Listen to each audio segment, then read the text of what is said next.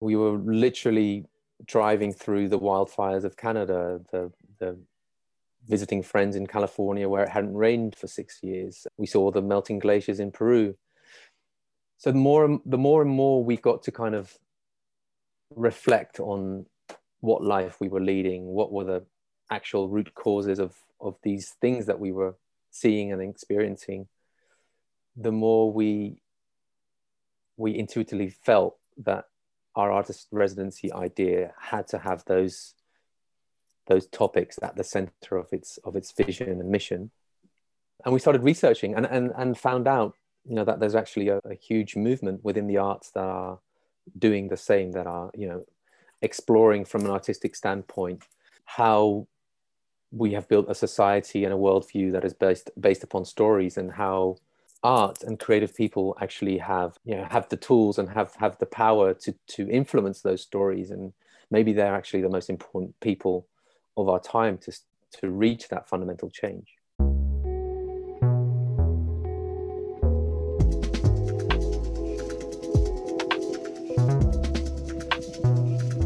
You're listening to Under the Current, a podcast that tells the real stories behind the life and work of creative people who come at things in unconventional ways. In each episode, we go below the surface to better understand the highs, lows, and messy middles that are part of the journey. My name's Howard Gray, and I'm your host.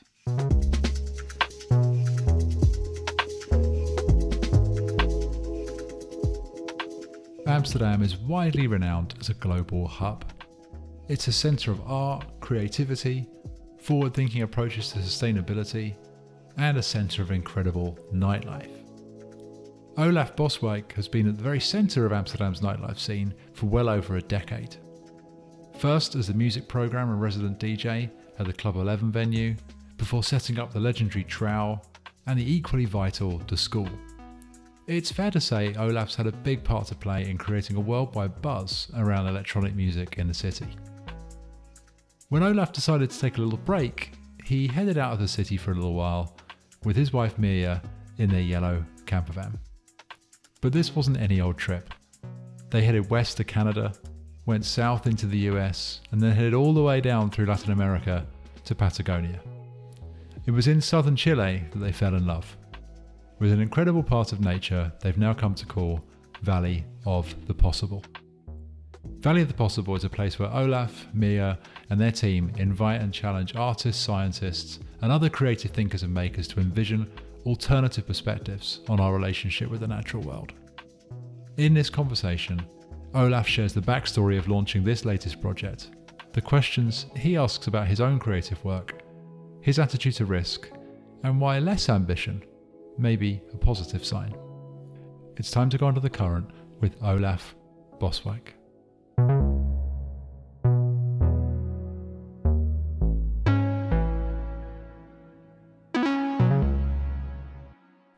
Olaf, welcome to Under the Current. I'm delighted to have you. Thanks for taking the time. Thank you for inviting me. I'm uh, very happy to be here. There is loads I want to get into uh, culture, art, music, being an entrepreneur, bringing communities together, loads of stuff. But I wanted to start by asking you why did you buy a camper van? Well, the obvious answer is that way of traveling just really appealed to me and, and to Mirla, my wife. The longer version of that is that before we bought a camper, we had been on, on our honeymoon to Japan, which was a long trip of five weeks backpacking. And I can't tell you how important and amazing that trip was in many ways. You know, the culture, the Japanese culture that's so radically different than our Western culture. Obviously, the food, the, the landscapes, nature, everything but somehow the only thing that we i wouldn't say didn't like but we thought was was where there was room for improvement for a next trip would be just having your own vehicle where you can decide you know do i want to stay or want to go? And uh, even in japan where you know the, the the public transport system and the trains are probably the best in the world that was the only thing that we missed you know really that complete freedom of I don't know, do we want to go into the mountains or into the desert or stay at the beach for a week? and surf and you know be completely independent you know have have food have water have all your energy need, needs met with you know solar and whatnot. Yeah and that was that was why we wanted to have a camper. So this is about five years ago. Is that about right so when when did you know that it was time to to do this like when was it when did you know it was time to hit the road that was a couple of months before uh, Trouw closed, the club that I was running at the time. And it was possibly one of the most intense moments of my life, intense periods of my life. But I did find myself using valuable time scrolling through camper van forums about converting vans and, you know, where to find old fire trucks in Austria or, you know, in the end, I didn't buy that old fire truck in Austria, but it was all part of the, the, the fun before before getting our own one. And what precipitated that? So, like you you said, it was like a, an intense period. Those couple of months. Can you talk about that a little bit more? Like you obviously you had this kind of something in you that said, "I want that mobility and being able to like go and explore and travel." But going from that intense period of leaving Trouw effectively into this next phase, can you talk about that a little bit more? Yes. Well, the I think the wonderful thing about Trouw and many of the other projects that I've been involved with, at least in, in music and nightlife sense, that they were always temporary. So those those projects are defined by a certain period of time, and we always chose when was the right time to close them, and that gives you this opportunity to kind of end one chapter and completely start again which I think is is very beautiful. And in you know in other in, in, with other jobs, it's been hard to kind of you know you're in a job and you're you're doing well, or maybe you're not doing well, and it's very difficult to kind of step away from that or or give something up. You might have the feeling that you're giving something up. But for me, at the end of Trouw, I already had like this deeper sense of this has been amazing. This has been incredibly hard. This is has gone beyond any any of my wildest dreams. I'm super happy and fulfilled that I've been able to do this, but I really, really need to do something else, and I really need to have time off, and I really want to process everything that's happened in the last five years, and I want to live a, a more quiet life. I want to, you know, just go into the mountains and do hikes or go skiing, or I want to surf or see other cultures. And yeah and that was that was the the the really deeper kind of longing that i had. Were there times in that gap in that that ne- within that next phase where you felt yourself getting pulled back at all? Or were you did you embrace hikes and surfing and a quieter life i think both i think both there was a part of me that when when i left amsterdam in the summer of 2015 I was just talking to someone about that today. There was part of me that kind of felt, okay, maybe maybe I've I'm kind of shutting the door on nightlife and club life as I as I knew it, and maybe that's a good thing, like ending on the on a high note. Not that I I didn't love music anymore, not that I didn't that I wasn't interested in it anymore, but I just really wanted to have a break from it. But by the time we started our trip in Canada, and by the time we were in California, you know, someone, a friend of mine, Heidi, approached me. Oh, do you want to play in my radio show in LA? And then in Central America, I don't know, can't remember how, but someone asked me, like, oh, I, I heard you're you're in Costa Rica and we do parties in Panama. Do you want to come and play? So I kind of got pulled back into it, and by that time, I was I was very happy to do it, and I really enjoyed being, you know, on the other side of the planet and not I really enjoyed DJing in that in that context. Whereas, for instance, playing in my own club at the time was incredibly stressful for me. It was was like, you know, in in a way, a dream come true. You know, and and comfortable because I knew everything, but in in another sense, incredibly confusing and with lots of pressure because obviously, you know, I I knew everyone.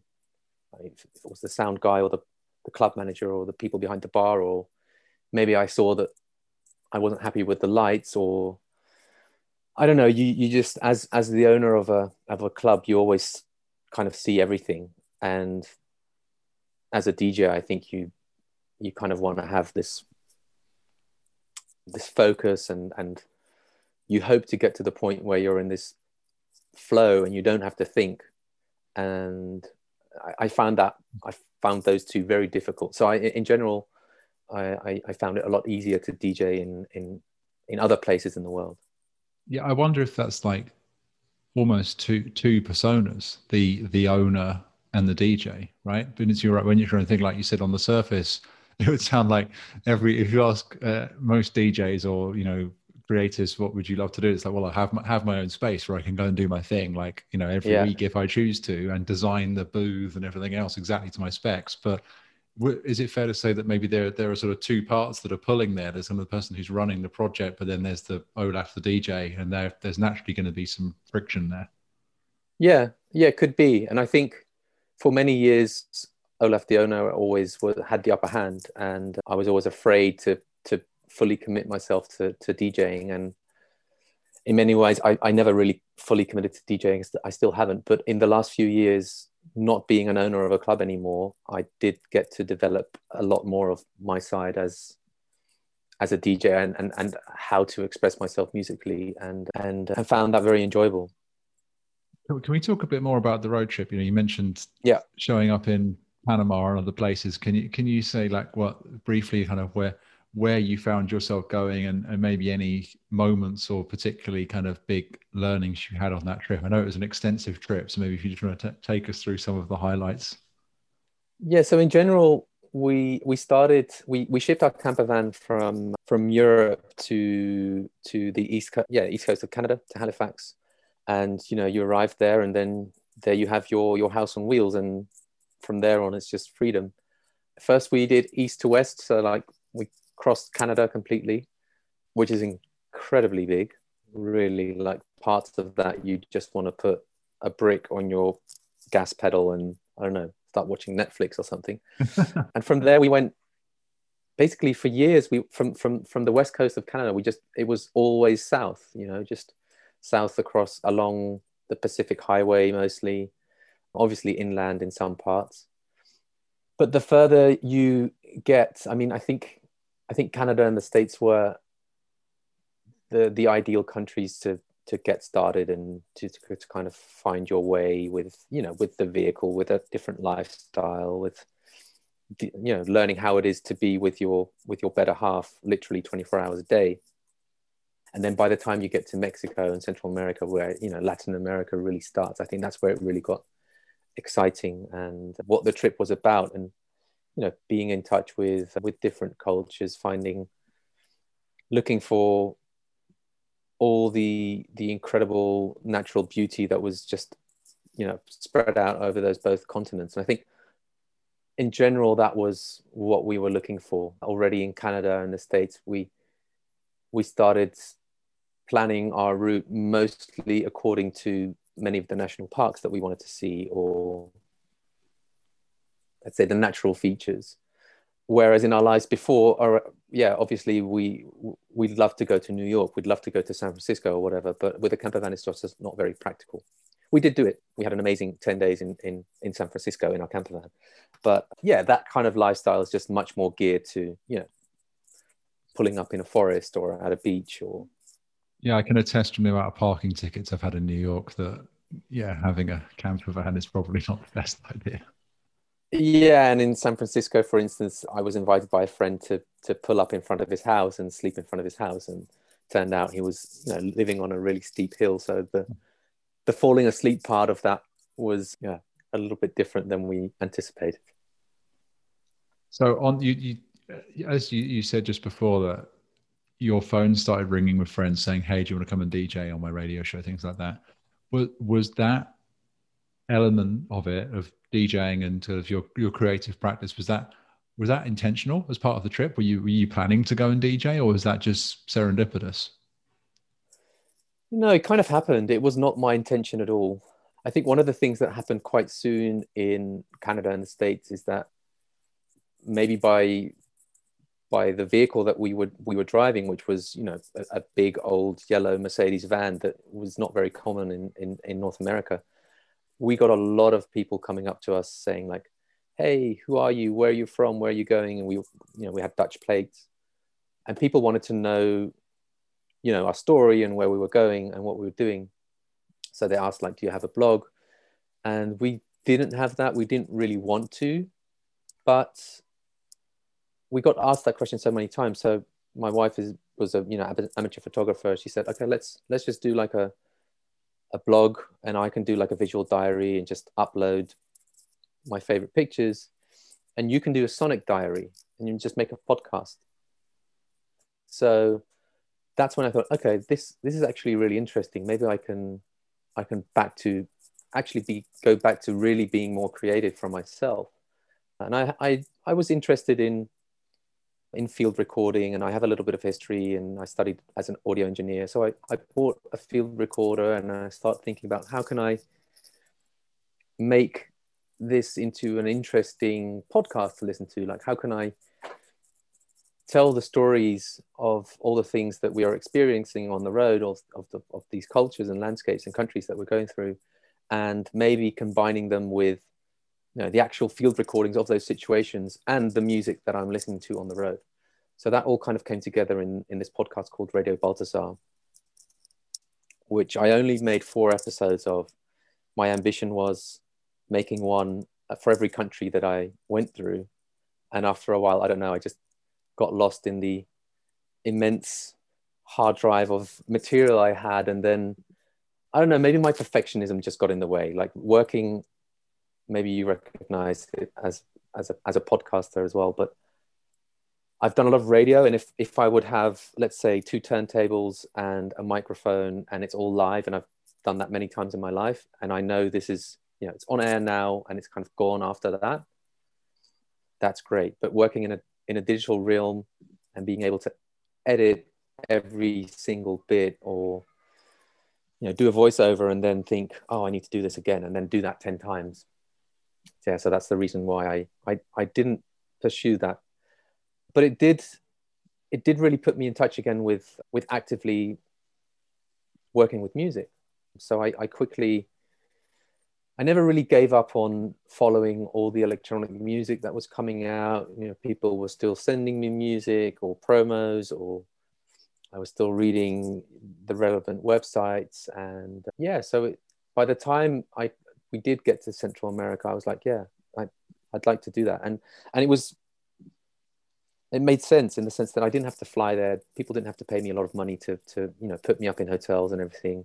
Generally DJing in, in Central and South America is also, unless you're a super big name, you know, the budgets are lower anyway. So, and I kind of enjoyed that. I just told people, you know, you can give me whatever you have. And I have my, I have my van, I can stay anywhere. And yeah, see it as a kind of tour bus.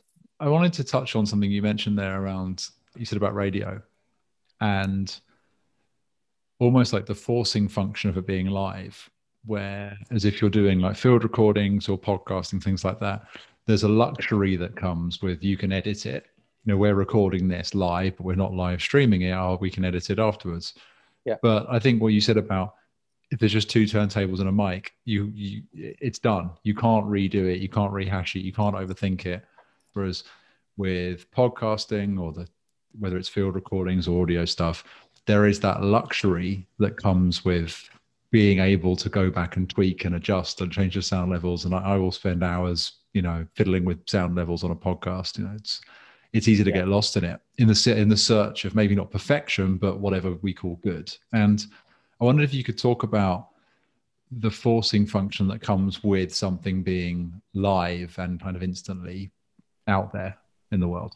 I think it's it's an incredibly powerful thing to to be aware of that to be present with you know having to do it then and I, I mean in many ways whether it's radio or DJing is similar and actually maybe even running a club is similar as well. Like i think what a lot of a lot of people don't realize is that a club is something that is like a 24 hour business you know. You have obviously you have once or twice or maybe three times a week you have the opportunity to show what you're what you're made of and what you're capable of. But the work to do that to get there is is nearly constant throughout the week. Yeah and that and, and and embracing that process and embracing that rhythm of constantly doing that i think is something that's very very powerful and beautiful. As maybe opposed to making podcasts or at least what i found with with my personal experience with radio baltasar i, I did kind of get lost in tweaking audio levels and my search for perfection or at least what what is good enough and what people might expect or my own my own fear of failure perhaps even. So yeah and maybe the maybe the, the sort of link there is that so i told myself this podcast needs to go out every week on a tuesday and it has to publish and there has to be a new episode so if i'm yeah. scrambling on a monday afternoon finishing up this episode i know it has to go on tuesday and kind of like the club even though you're working round the clock on everything else, you know yeah. that at 11 p.m. on Friday night, like you, the, the doors have to open and exactly. the music has to start. There's exactly. no, you can't. Whether you're ready or not. Time. Yeah, whether yeah. you're ready or not. Uh, I think yeah. there's a Saturday Night Live. I think it's Lorne Michaels from Saturday Night Live who's who said we don't we we don't start because we're ready. We start because it's 11:30 because it's like right. that's that's airtime. Yeah. Like we have to start. We can keep writing the jokes and finessing and finessing and finessing, but like eventually we just have to go. Yeah, the satellite Saturday night live thing is very very valid for running a club. It's like you you you have to open and uh, whether you're ready or not. And i think that's something that that is great that forces you. And uh, in my in my podcasting there was not that deadline. There was not that there was ultimate freedom. There were huge countries. There were lots of stories lots of field recordings. And then i think i was maybe ex- you know expecting too much of myself in the sense that you know i wanted it to be like a nice flowing musical mix that you could put in the background if you're not really into you know talking podcasts like a nice music mix. But it could also be you know actually something a talk or a story that actually does have some substance and, and, and, content to it. And i wanted that and obviously i wanted it to sound good and i wanted my voice to sound good and I, yeah I'm a bit of a perfectionist and um, also maybe a generalist, and in that sense, I, I, got lost in that. But it was it was incredibly fun to kind of just sit in my camper van, as you know, this little mobile studio, and you know, headphones on, and n- tweak on some knobs along the way. So, as you were sitting in the studio, like I'm assuming, like sort of sharing driving duties and doing studio stuff when you could, and everything else, and yeah. photography work was it the plan to just keep heading due south? Was there was there like an end point in mind? Can you can you talk about where where you plan to end up if you did plan at all? All we knew is that we wanted to make it to Patagonia. We wanted to make it to the southern tip of, of South America. And I had been to Patagonia before and I backpacking like 10 years ago. And I did kind of feel that, you know, that mythical place is where, you know, that, that would be like the, the pinnacle of our trip and for the rest, you know, we didn't have a, a really concise plan, but we did have this idea of okay, obviously we were we had time to think and we had time to reflect, and we did know we we, we had to do something at some point, and we needed to work. And and and we always had this idea of of starting an artist residency, and that just came from a wish to maybe live a little bit more slow and maybe more in contact with nature. And I think both Mirla, my wife, and I always felt that it would be incredibly fun and adventurous to, to live in a different country and maybe a different continent sometime. So we were definitely, you know, researching that idea and thinking about it, dreaming about it, making notes, and kind of, you know, keeping our eyes open. Can we can we find a place that we maybe fall in love with and think, let's stay here? And that's kind of what happened. Well, you found that place while while on the while in the van. We we found that place, yeah, and that's that's what what is now growing into Valley of the Possible. But we we fell in love with with this specific place in in southern Chile, and we kind of stumbled upon it. We didn't we didn't expect to find it there. We expected to find it maybe in Patagonia, and this is like slightly north of Patagonia, but very similar, very similar na- landscapes. But I think maybe the most important thing that happened leading up to all of this was rewinding completely to the to the beginning of our trip, absolutely from like the beginning in Canada and the States and every country after that, is that we we started to experience firsthand all the stuff that we were basically reading in the news in our you know comfortable urban lives in Amsterdam before you know, climate change, biodiversity loss, the what globalization is doing to to indigenous people and, and other communities and all of that. We were literally driving through the wildfires of canada the the visiting friends in california where it hadn't rained for six years. We saw the melting glaciers in peru. So the more the more and more we got to kind of reflect on what life we were leading what were the actual root causes of of these things that we were seeing and experiencing, the more we we intuitively felt that our artist residency idea had to have those those topics at the center of its of its vision and mission.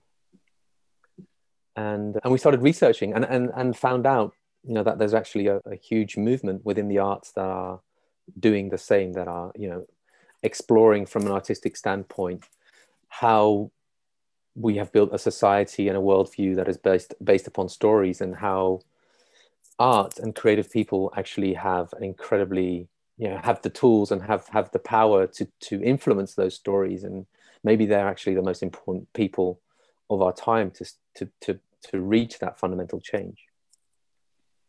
Is that something that came to you on the trip or is that something you think and it, that insight was bubbling up inside you? Because I, I feel like even though on the surface, proud to value the possible, we're going to talk about Valley of the Possible in a bit in a bit more detail.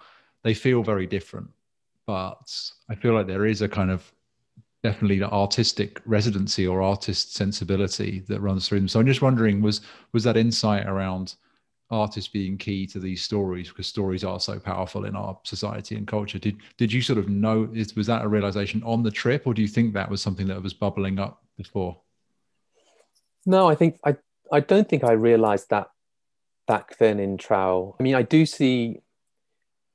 I, thank you for asking that because I do see because that a lot of people probably think, oh, Olaf took like a left turn and maybe another left turn to end up where he is now. Like, why didn't he just start another club? Because that that's what he was doing all this time. And to that, I would say there are many parallels between Valley of the Possible and Trouw in the sense that both of them, I think, are you know platforms for alternative culture, and both of them have at their core the the wish to create the best possible circumstances for artists to create, to perform, and to do that in in connection with with a community, and whether that's a dance floor or a rural community or a worldwide community, that, that, that doesn't matter. And both of them were informed by my worldview at the time and of, of the time that I was involved with, with Club 11 and Trouw and De School, I was living an urban life and I was relating that to, you know, what I felt those cities and those spaces and those communities at the time needed.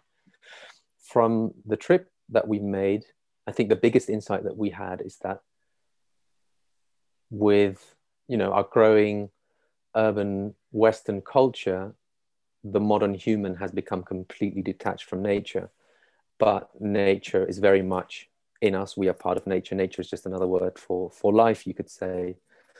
And I felt, okay, what can I do in the grander context of what's going on in the world? Well, I come from an arts and culture background, so you know, I'm not going to be someone who starts a solar company or a sustainability app or I don't know, whatever you want to contribute to to these things, I felt that what I can contribute is is is creating an alternative platform for art and creativity.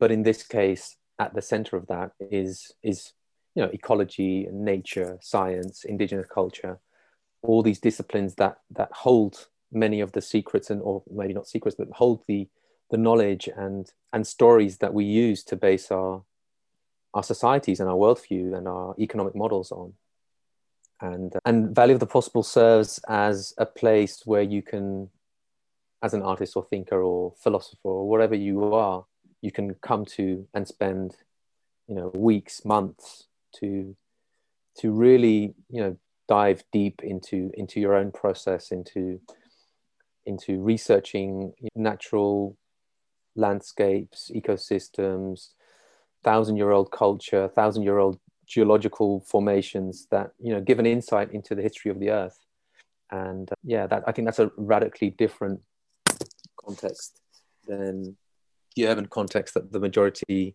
of people worldwide are, are living right now I wanted to just touch on something you said at the top of that just then around, oh, Olaf's done a left turn, is what people might think. And I think left turns and one, you know, 180, that's a 90 degree, a, one, a 90 degree or a 180 is really yeah. hard. And I've been through, my brother's been through one as well, actually. He's, he went from music to like sustainability, sustainability, which was like yeah. a, a left turn. And they're really hard and they take a long time. They are doable, but they're really tough.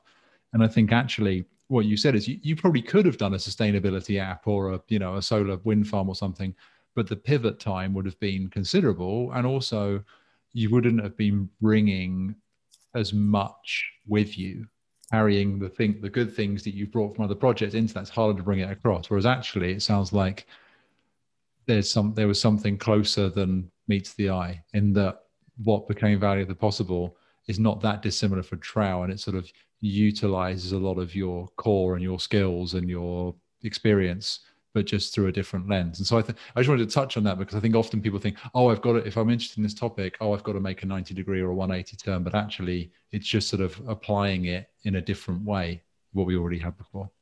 Yeah. Uh, yeah, absolutely. And yeah, there are, are many things that I, that I've learned along the way that I, that I can use at this point. But it's also true that, you know, doing doing that left turn or 90 degree or or 180 is is difficult. But i guess what it comes down to for me is just really really believing what my intuition and gut feeling said. And at the time during this trip and still now is for me there was no you know there's no way to go back to my old life. I kind of swallowed the porcupine, as they say. you, you you can't go back, and I just had this this very you know deep feeling that I, what can I contribute to the world and the and the and the larger community or a collective culture right now, and and that's where where it came from. Can you talk about the moment you saw that place in Chile? and and the and maybe could you talk through what happened next in terms of the decision process of think of how do you get from we've rolled up in the van in a, in a, I can picture the yellow Mercedes van right now. Uh, roll up in the van, see this place. What was that like to see that, and then how did you get from that to actually a thing, to actually something that felt tangible? Can you can you talk through that period? Yeah. Well, it basically started that we, think we'd spent around two weeks in Santiago, in the capital of Chile, like two horrible weeks in mechanic shops with, you know, mechanics that were completely unreliable. We were so fed up. By the time we left Santiago, we were just like, okay, what's the first interesting national park or area that we want to go to? Okay, there. That's eight hours from here. Let's just drive today. We're going to make it. And we arrived super late at night and I think it was it was raining really hard and we had heard about these hot springs in that area. And we pulled up and these hot springs were the special thing about them. They were open at night. And we thought okay we've been in you know camping in in mechanic shops for the last few days. We really need to like you know soak and let go of this and wash and all of that so we went to those to those hot springs, and that was great. And we woke up the next morning, and we we we kind of saw where we were, and we were this in in, in this beautifully enclosed valley where you know fresh fresh snow on the mountaintops around us, on the volcano actually. It's a, a volcanic uh, mountain range, and it just seemed like this empty undiscovered valley. Obviously, it was not empty and undiscovered. There was definitely people there, and and you know, people had discovered it many times before in history. But for us, it kind of seemed untouched and just had this energy that felt okay. We need to explore. We need to find out what you know what this place is, and and I guess we were just falling in love. And after that, you start to rationalize why you fell in love with something right yeah because it's you know next to five national parks and there's about six volcanoes and there's this amazing indigenous ancient culture here and there are all these ancient forests and beautiful lakes and re- rivers and whatnot. But i guess when you fall in love that's just it. You you you yeah you fall in love. So from there we we decided to continue our trip to kind of validate if that was really the spot that we thought we were going to do it. Do we we wanted to explore Patagonia further? That summer, we even back, went back to Europe and, and visited a friend in Portugal who's working on a really interesting project. We thought, you know, maybe we, we can do it closer to home so we're not on the other side of the world and closer to our families and friends. But as I said, we'd fallen in love, so there was nothing rational about it and then we just we came back and we spent weeks walking hiking camping and working on our master plan. And and i think from that also comes like the name valley of the possible because when you when you walk a lot outside when you hike in the forest as many writers thinkers creatives know um, many world famous people found by walking you sometimes have your best ideas. And when we were walking we always had this feeling like know, everything is possible. And in this valley and that's the kind of thinking that we need to get out of this mess that we're in we wrote our master plan and we started building relationships with the local people there in the area and the main person in that valley that pretty much the only person that lives there up until now was the owner of those hot springs and has like a little ecotourism company and, an, and a and a big lodge, like a rustic mountain lodge.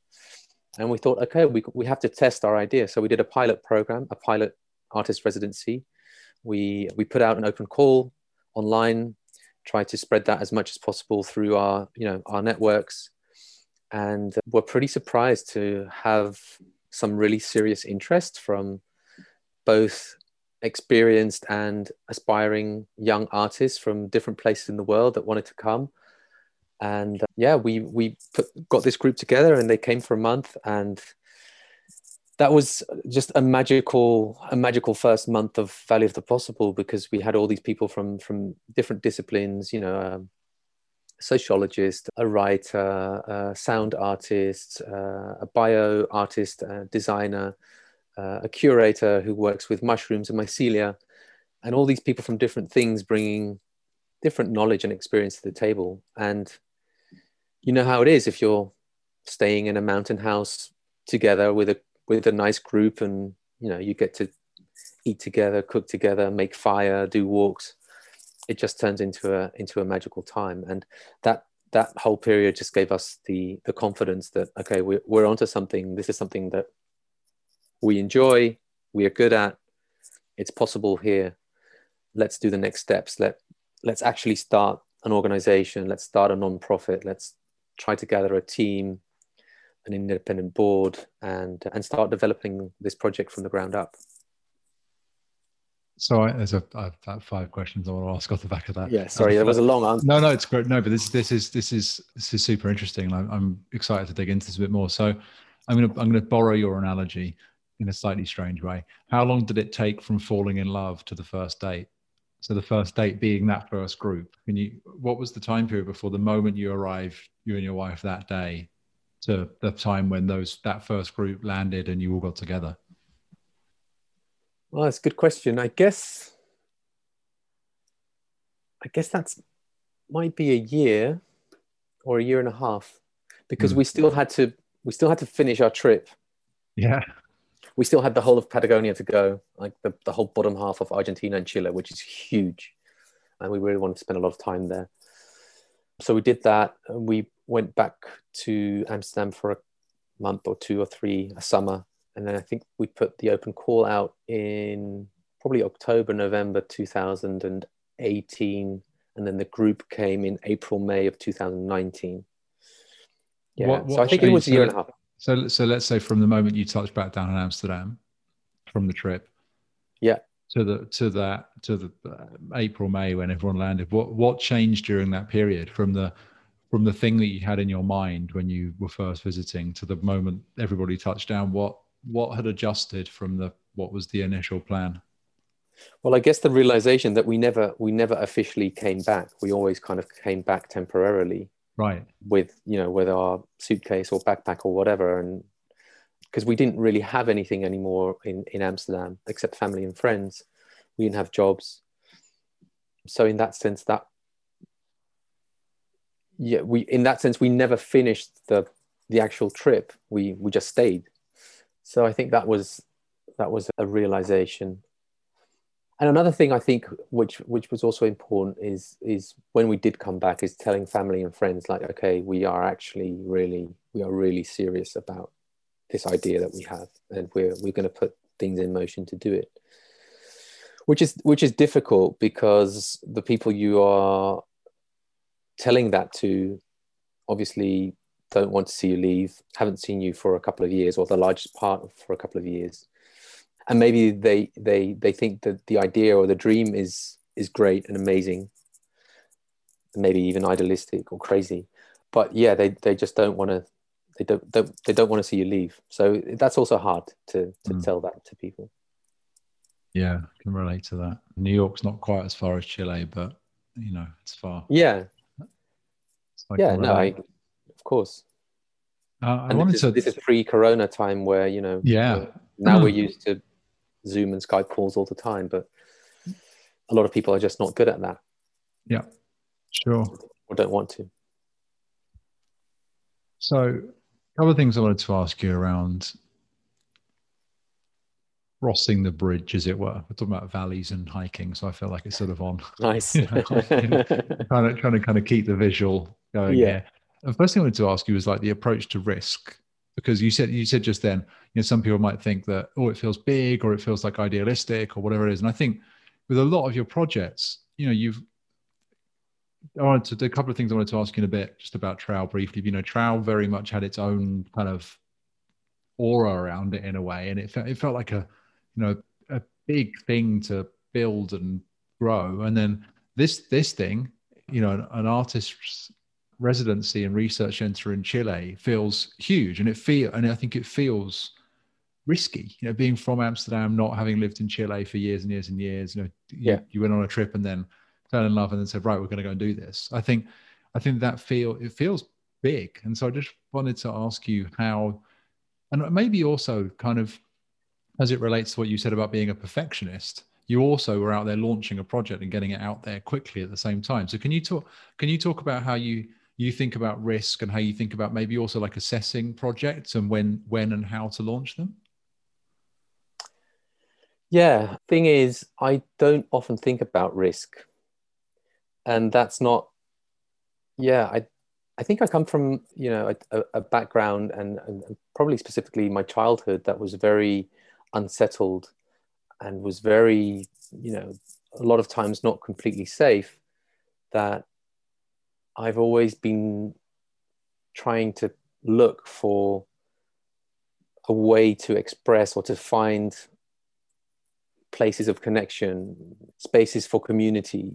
Basically, I find this out also by, by, by doing lots of therapy, creating a safe haven for others, creating homes for others where I can then also relax. I, I tend to be able to relax when everything is in place when every when all everybody is able to do what they can do and to perform or to create that's when i'm fulfilled and i think my, my older brother has something similar he he's like in many things he's been an example for me he was you know the, running the club that i started club 11 he was my partner in Trouw he started a restaurant on an island outside of amsterdam where there's you know no water no electricity just a flock of sheep. It's one of the most amazing and successful restaurants in the country. But my wife tends to say that she thinks that we have balls of steel, which is not to say that we're you know tough guys, but I think a lot of it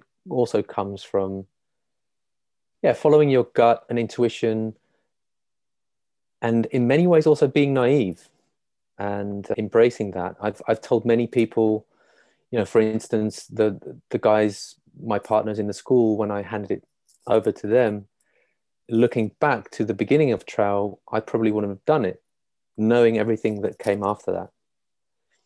But if I didn't have that naivety, then it, yeah, I wouldn't have done it. So it's it's really, I think it's it's it's it's also something that's important to have naivety, to embrace it, because yeah, obviously I can I can think about all the things that can go wrong in Chile with this project, but I also have like this deeper wish to live different lives and to live you know try and do different things and to challenge myself and to yeah i'm not i'm not thinking about security. I'm not trying to think about oh what if that and that goes wrong? Yeah then I, then i can always come back. And i always know that amsterdam and my community and the people that are here will be there. And that whilst saying that, I realize that is also something of, of privilege and of immense privilege that, you know, I, I don't have to be scared that I will have to live under a bridge in a cardboard box. Yeah. Yeah. A few things there resonated. Likewise, checking my privilege at the door. You know, I'm sitting here in my warm house in Brooklyn talking to you. Mm. Um, yeah. Also, the thing about naivety resonated with me when I, I started my first company when I was 22, I think and then going and trying to do the second one, I found so much harder because I didn't. Yeah. The naivety had gone, and so I, I, I was just more risk averse, and so, or whatever they want to call the word. And then, and then what you what you said about risk, and thank you for sharing that, is to me actually sounds like it's the opposite of risk because it's creating that haven and that home for people. So I suppose it's more that you don't think about it as risk. It's more like this is creating the, the space that I want people to have, and then I'll feel fulfilled yeah. from doing so. Yeah, yeah. Uh, so- yeah, and, and I think part of that is also yeah being able to kind of embrace those uncertainties and fear as well, and and to not shy away from them, but to examine where they come from. And like what I touched upon, like through therapy, I discovered that this this this drive and motivation that I especially felt during Trouw that I had to succeed came from you know came from really deep patterns in my in my childhood and finding that out having that insight gave me you know made me understood how i work from the inside and made me understood that there is immense power in that but that is also it's something it's a trigger that li- that is connected to something that lies in my past so i actually feel that right now i'm a lot less ambitious a lot of that drive mm. has kind of gone which sometimes scares me. But maybe it's it's a good sign for you know my my mental and, and internal health. And in many ways, I've always thought that Valley of the Possible isn't actually that ambitious. But Mirla, my wife, tends to disagree. She does feel it is very ambitious, and I, I guess in a way it is. I mean, you know, doing something on the other side of the the world is. But I just really feel that there is a need for this kind of space, and and I think we can do it. And I guess it depends depends how you define the word ambitious as well. It's all relative, right? Yeah, yeah. I, I'm and yeah, and, and I think my ambitions have shifted also from let's say when you're younger, maybe you're more ambitious in in the sense that you want to succeed or you want to reach a certain level or you want to be the best among your competitors. And i think that's also maybe more true of you know urban culture. And this is something that I just believe is is more ambitious in the sense that it's something that I feel we as the world or, or you know the arts and culture and, and everything need right now. And it's not something that I, I need to succeed in as me as a private person. It's something that I just feel is is important to be out there in, in, in service to to life. I wanted to ask you not Trouw specifically, maybe just generally the other projects you've been involved in. I, I think of Trouw because I've, I've, been there a bunch, and it always there was something about it that I couldn't put my finger on that was more than what it was on the surface, and I could never quite figure out what it was that made it sort of feel a little bit magical, I suppose. But I just wonder whether it's there or your other projects. What did you bring from those into Valley of the Possible? What are the what are the things that you're you're bringing across and bringing through into what's next? I guess yeah, what I what I think I mentioned before is is well, obviously uh, during Trouw I I learned a lot about running an organization and, and basic management skills and how to create a vision, finding the right people, and surrounding you with people that do things that you know I can't do. But I guess it's also about following your intuition and and trusting those people to to to be able to do the things that they are really good at. And I think especially in the last few years of Trouw, we the organization as a whole and every person that was a part of that was encouraged and challenged and trusted to to do their thing and to and to add their dreams to to the organization. And like you know what do you want to do in in the last years of Trouw? And someone said oh I want to create a bowling alley in the basement. And someone else said oh I want to do something in in the Concertgebouw which is you know the most prestigious classic music hall in Amsterdam. Uh, and we did that. Other people wanted to work with the National Ballet and we did that. So what I'm trying to say is that I think the organization there got to this point where there was so much trust and momentum and you know belief and and and confidence and I think that is something that I would I would hope uh, I can bring to Valley of the Possible as well is that you know if you if you give whether it's the artists that come or the people that we work with if you can give people that that trust and comfort, confidence, you know, the sky's the limit. Can you talk about what happened in that first residency? Should we call it the first the first group? Yeah. That that told you whether it was a you know literally someone telling you or just a feeling or something you saw or sensed that that spurred you on to say like okay this is there's something here what were what were some of the things that that told you and your wife that this is something we want to we really want to grow now well, I mean, part of it is from our own experience that we just really enjoyed doing it. It was incredibly exciting and scary, but we really enjoyed it. We we enjoy hosting people, showing people around, making connections with, you know, whether it's the local university or indigenous community leaders or ecologists, giving people like a, a crash course of of Chilean culture and and and the natural surroundings there is something that we we found incredibly enjoyable. Also, I think, you know, coming, we always envisioned that these these residencies could work in a fantastic way. That you get all these people from different parts of the world with different capabilities, bringing different things to the table in you know, a mountain house in the middle of the woods, and just having the most amazing conversations and insights together, and being able to do that, you know, day after day after day and we weren't sure that that actually was going to happen were were those talks actually going to be at that level was there going to be click was there going to be synergy within the group? And and there was. And to this day you know we we are still all in touch. We we we became friends for life and many collaborations came from it. And and the other thing with artist residencies is it can sometimes really take a while before you actually see concrete results.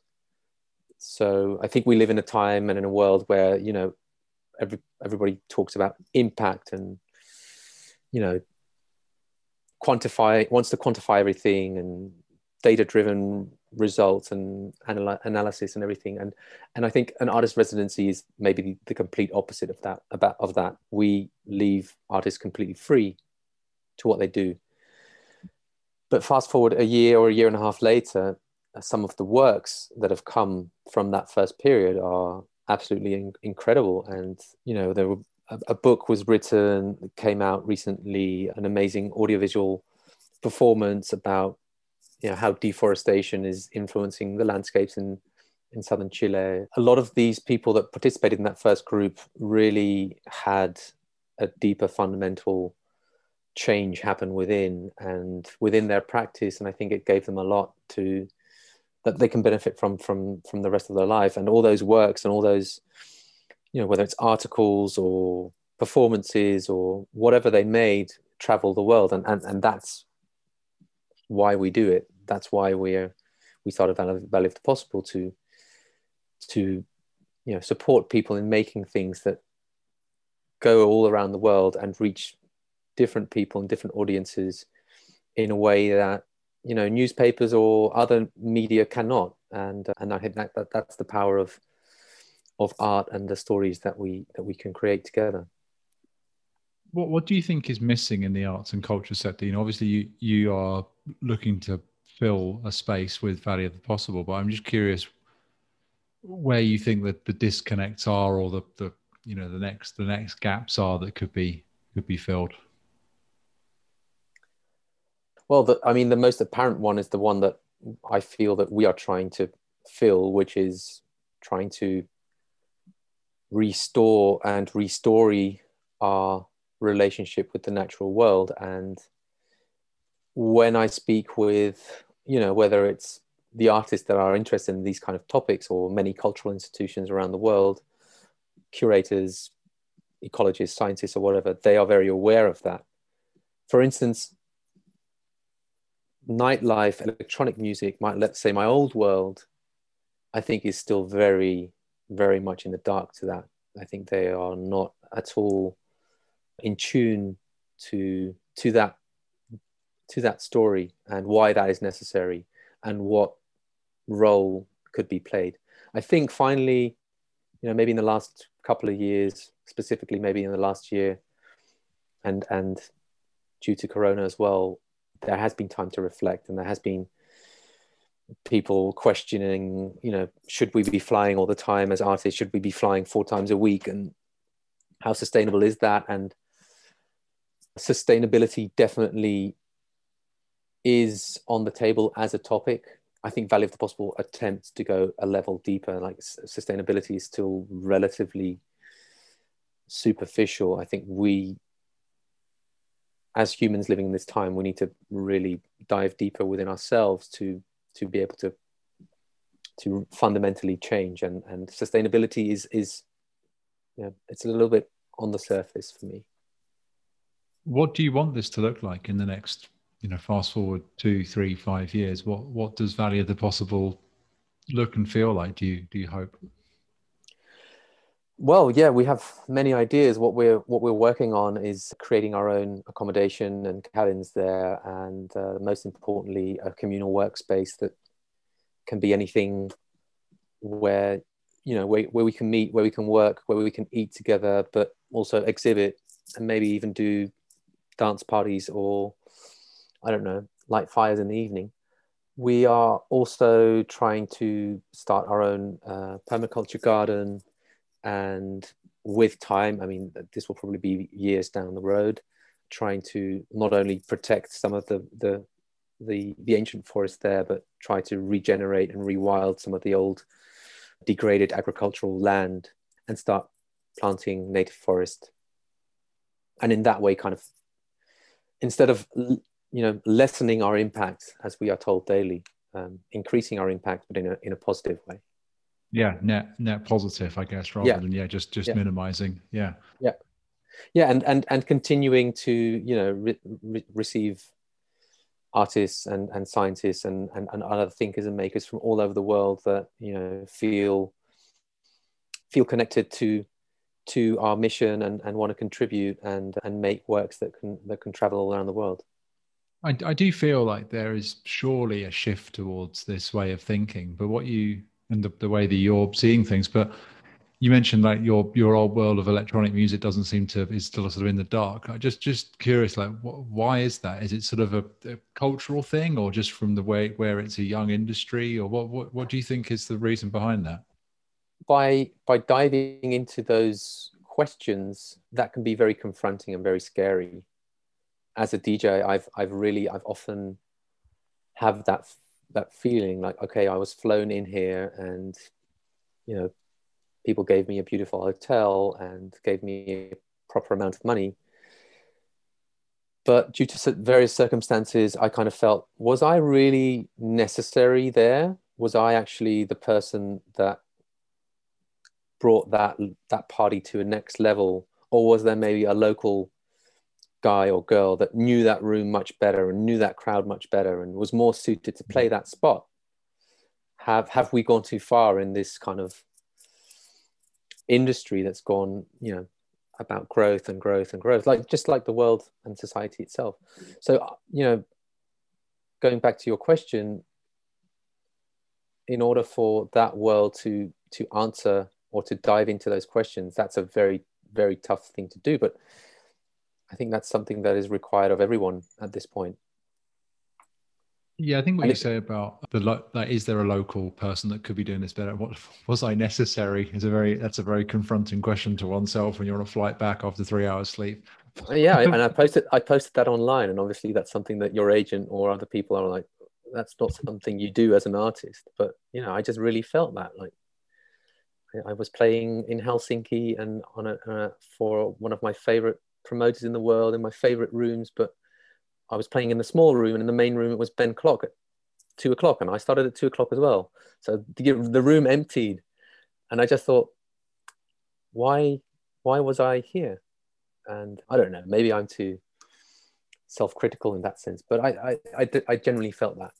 Well, so so Ben Klock is a you know a headline techno yeah. DJ, but I think I think that also what you were getting at maybe was you can go to Helsinki and there'll be a local the resident or the the Olaf, arguably of you know related to Trouw, who really knows the room and the crowd and the space and is really really great. And I remember going to Brazil, go back to South America a few years ago. Yeah. And there were a couple of big acts playing that weekend that I was there. And instead, I went to like this small place, and it was great. I had no idea who the DJs were. Mm-hmm. They're just some local guys, and they were they were fantastic because there's just a yeah. certain feeling in there. And I wonder what what I'm getting to with that is maybe a different kind of local and a different kind of global. So the four, the flying four times a week thing, mm, not sure. What what you're talking about, Valley of the Possible, is global, but it also has a sort of locality, co-located element to it as well, because you're yeah. coming together in a more kind of meaningful way than like fly in, do a two-hour set, leave, or do a one-day exhibition, leave. And so I think, yeah, I think maybe where things are moving towards is there will still be global. I think post-pandemic, a lot of people will be seeking that, but there'll be a different kind of local at the same time. So I think I'm really curious about what kind of the, yeah. the spaces where we come together are going to look like in the future. Yeah, and, and, and in many ways, I hope that, you know, the way that we are now starting to see, for instance, food and how we source our food, you know, we want it to be local and seasonal and and and, and well produced and not to the expense of other or other animals is something is a principle we can also apply to to electronic music and nightlife and many of the principles that started this, you know, in in New York, as you know, in like late '80s, I think still the the the incredibly important and valuable prin- valuable principles that I think we should we should keep in mind when when when being active in in nightlife or, or music or maybe in arts and culture in general. You know, the the spaces like the loft and the Paradise Garage that was where that started. And i think more than ever those those values are yeah still still valid right now. You know I, I hope things bounce back but i hope they don't bounce back just to what they were before. And i yeah. suppose that's maybe the the thing that i'm thinking about a lot is yes we all want nightlife to bounce back but it shouldn't bounce back to what it was in 2018 or 19 and so no. yeah I'd, I'd hope it go you know there's more stuff that feels more like the loft for example yeah. feels like Valley of the Possible. I hope that like kind yeah. of culture move more that way. We'll see. Obviously, it's challenging with regards to just the natural commercial element of making it sustainable in the financial sense. But yeah, I'm curious about where things will bounce back to. Yeah. Well, I think I, I mean, a lot of people are, especially artists, I would say, are now also in the position where, you know, you you have to you're forced to question many of these things and a lot of them are, i think have realized in the last year like maybe those three or four gigs a weekend wasn't sustainable for me as a person mm. um, so maybe it shouldn't be my idea for the future Yeah, absolutely. And I think you, you mentioned the word confront a couple of times, which is an interesting word. Yeah. And we, we, we've, we've, we've sort of asked the question of why a couple of times. I wanted, I wanted to go to a, a very local place and maybe something that was like very sort of confronting for you, which is becoming a dad.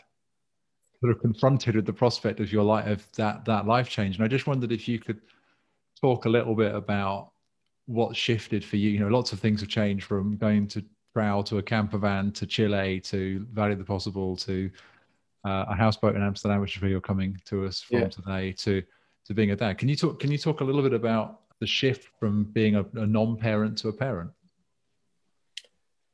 Oh, it's. I mean, everything they say about that is true. It's obviously the the, the biggest shift, the biggest transition of my life ever, and you know, in in in many ways, you can kind of you kind of know what to expect because you've seen other people go through it. But yeah, I mean, experiencing it for real is just incredibly, incredibly um, beautiful and hard and profound. And I think it, it it's taking me some time. Like I'm now nearly six months into fatherhood, and every day is is better and more enjoyable. And I'm head over heels in love with with my daughter Kami. But I also have to admit, like the first two months were were really hard, and I was resisting a lot of what was going on because I, you know, I didn't have the time that I used to have to be able to dedicate, for instance, to Valley of the Possible or some of the other work or projects I was working on at the time. So I really had to, yeah, surrender myself to the situation that, okay, this, my daughter and, and this family life is the most important thing right now. And and i think maybe that's also the essence of of, of parenthood of, or be, being a father is really putting that first. And that's that's a fundamental shift in thinking and which i hope well i'm sure will be will be with me now for the rest of my life which is equally challenging because i do feel the need to you know i want to work on of the Possible right now and you know it's been a year of corona and a lot of things have been put on hold or changed or postponed. So yeah, I, I it's something that I also I have to admit I, I still struggle with daily. Like how do I how do I actually put her first? But how do I also also do the things that I really want to do? Mm. And I guess this sort of forcing function of using the hours that you do have for particular focus points and trying to kind of prioritize what to work on. Oh yeah, I mean for that is it, it's a pressure cooker. You know, everything that's not in, important just yeah just drops off the list. Yeah. Well, I'm flattered that I'm flattered that we're talking today. Um, and, so, and, with with that in mind, we've only got a few minutes left on the clock. Um, yeah. Because I, I, you've got plenty to get back to. Other other than the family project, of course, which, which projects, and I'm going to say that sort of within whether that is projects within the Valley of the Possible community or things that are kind of adjacent to it which projects are you excited about for 2021? I'm incredibly excited about the next group of artists that is coming. They were planned to come in April, May 2020. It's now postponed to April, May 2021. And this week will be crunch time to decide whether that's possible or not. To be honest, doesn't look good at the moment. But the great thing is that it's another very special group of people that have already been able to meet uh, with each other online. So once they meet physically, I think that's gonna that's gonna really take off. The other project I'm excited about is we're working with a Chilean architect who actually lives and works in Rotterdam, works on a you know high international level, designing exhibitions and buildings for for the arts for you know major museums and major artists and we have started a project where we have linked him to young students, young art and architecture students at the university closest to Valley Possible in Temuco in southern Chile. And those students, together with Federico, this architect, architect, are working on the design of what will be the the communal workspace of Valley of the Possible. And these these students are amazing. They have a, they have an incredible deep knowledge and feeling for the landscapes, for you know the light and the the wind, the forest, and and obviously we, we want to create an architecture that is that is related to that landscape, and we don't want to be the next white gringos to just land and and build some kind of UFO white cube art space. It has to be a lot more sensitive and, and more respectful. And the other project that we're working on, which is exciting, is together with one of our first participants, Darko, sociologist, we're working on a community-based conservation model for the Araucaria tree, which is the, the sacred ancient tree of the indigenous people around Valley of the Possible. And what we're trying to do, do is depart from their ancestral knowledge and wisdom and the symbiotic relationship that they have with that tree to create a, a way of preserving the tree and, and the ecosystem related to that, which you know embraces the fact that man and nature are together and that the man and tree are related. And it's not the old conservation model as a national park where you fence off something and protect it which is which has been you know good up until now we need to work towards ways of working and protecting and living with nature that includes the human as well. And i think that's that's the way forward. So that's something that we're really excited about as well. And i'm very excited just to go back to chile to to to be in our in our little house in our little cabin that we have there. Hopefully soon when travel yes. starts yeah. up. We'll include those projects where we can in the show notes but before we finish up any advice, thoughts, comments, things we haven't talked about that we should have done? Anything at all that you wanna you wanna share before we? Wrap? Oh, we touched so much. We touched on so much. No, I I think the, we've said a lot, and I'm I'm very happy and grateful to have had the opportunity to talk about all these different aspects of my both personal and uh, professional life. And thank you for for asking many of the questions that you know are often not um, asked. Which uh, yeah, thank you. My pleasure. Uh, it's been great talking to you, and I'm excited to hear about the next phase of Valley of the Possible. And as yeah. I said just before we hit record, I'm hoping also we can maybe hang out on the houseboat in Amsterdam sometime soon as well. Let's do that. You you are completely invited to come over. Thank you. It's been a pleasure, man. I'll let you get. You got you got probably got plenty of dab work to do. So I'll, I'll i have to cook right now. Yeah, I have to cook for my for my girls. All right. Thanks so much, man. See you soon. Yeah. Thank you too.